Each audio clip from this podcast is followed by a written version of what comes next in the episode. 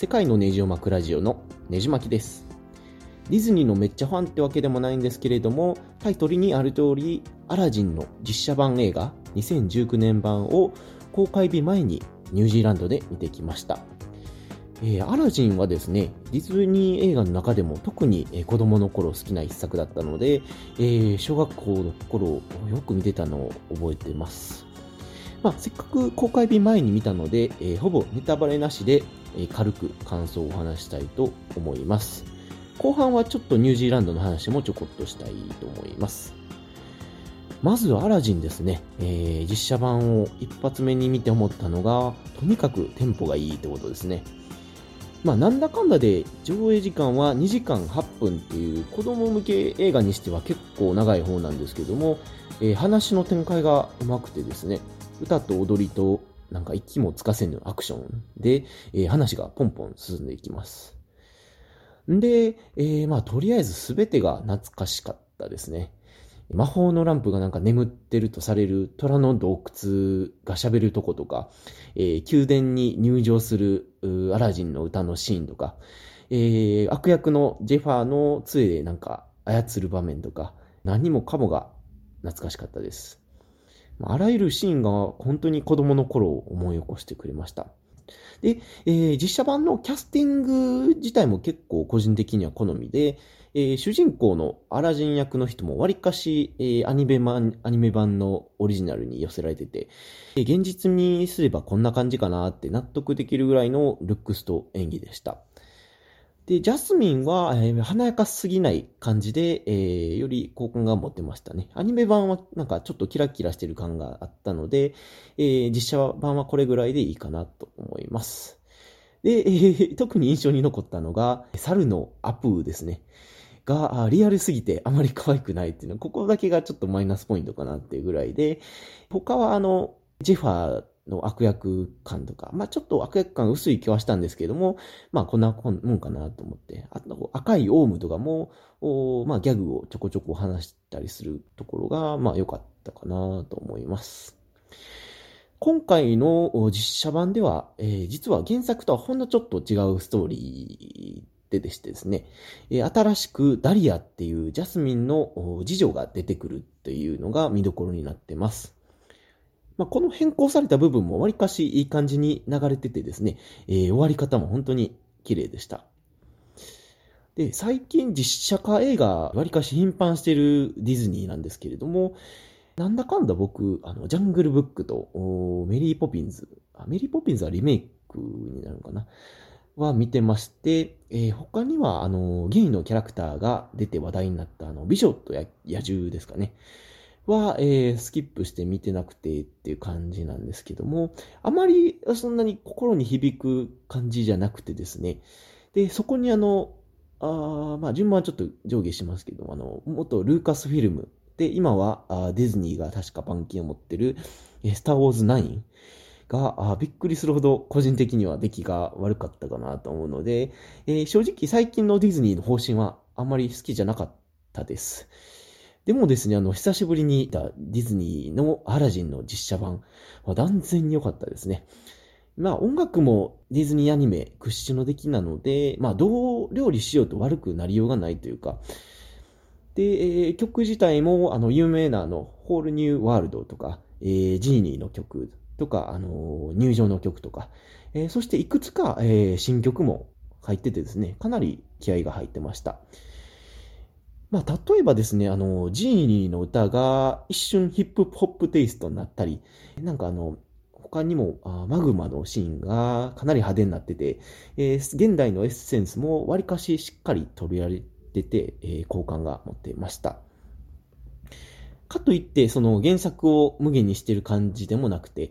えーアニメアニメ版のベランダから飛び降りるシーンとか、えーあの、歌のシーンとかわりかしアニメにそっくりでですね、子供心に戻ってあっという間の2時間でした。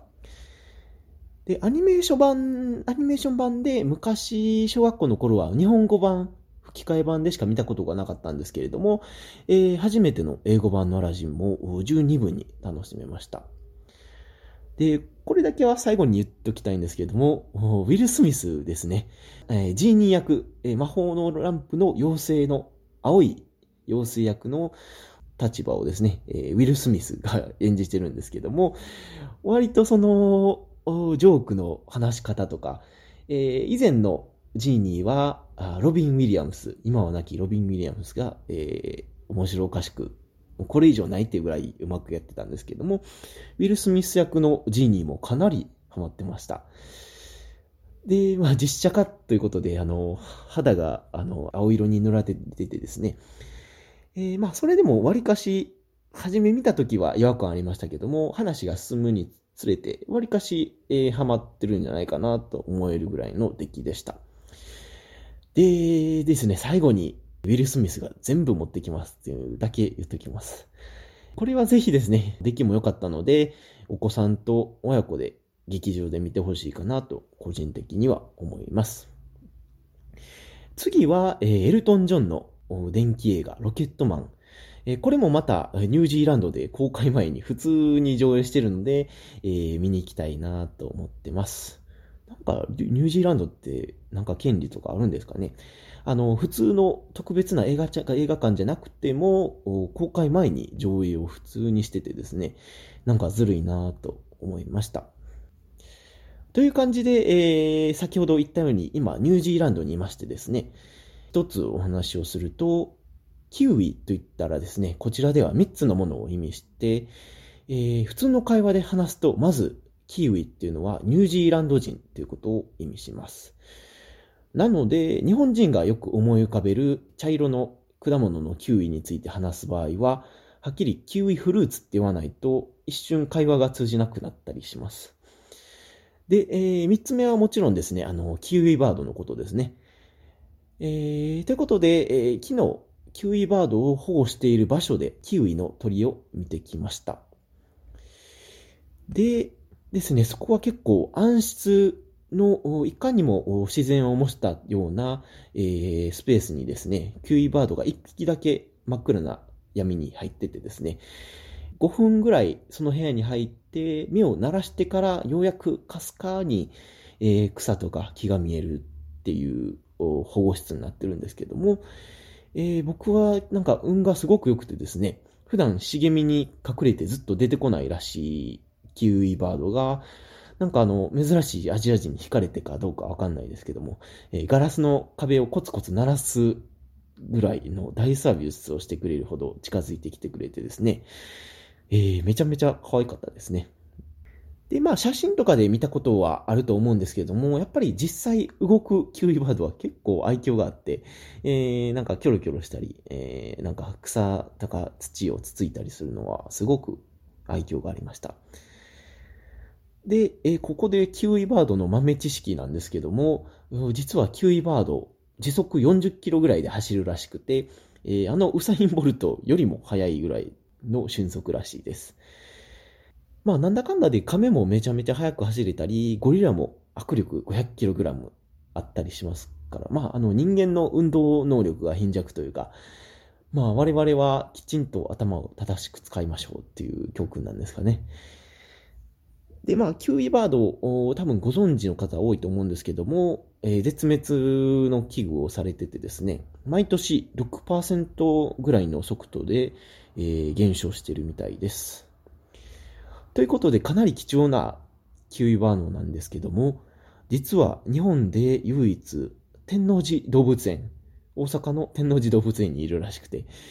えー、なので、このポッドキャストを聞いていただいている関西の方々は多いと思うんですけども、わざわざニュージーランドに行かなくても、えー、貴重なキウイバードを見られるらしいので、えー、ぜひ機会があれば、えー、天王寺で、えー、見ていただければと思います。ということで、えー、そろそろ話終わりたいと思います。このポッドキャスト以外にもブログをやっておりますので、興味のある方はぜひご覧ください。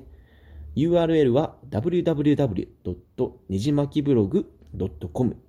世界のネジを巻くブログと申します。このポッドキャストを iPhone や iTunes で聞いていただいている方は、ぜひ、えー、レビューや星をいただければ幸いです。では、次のエピソードでお会いしましょう。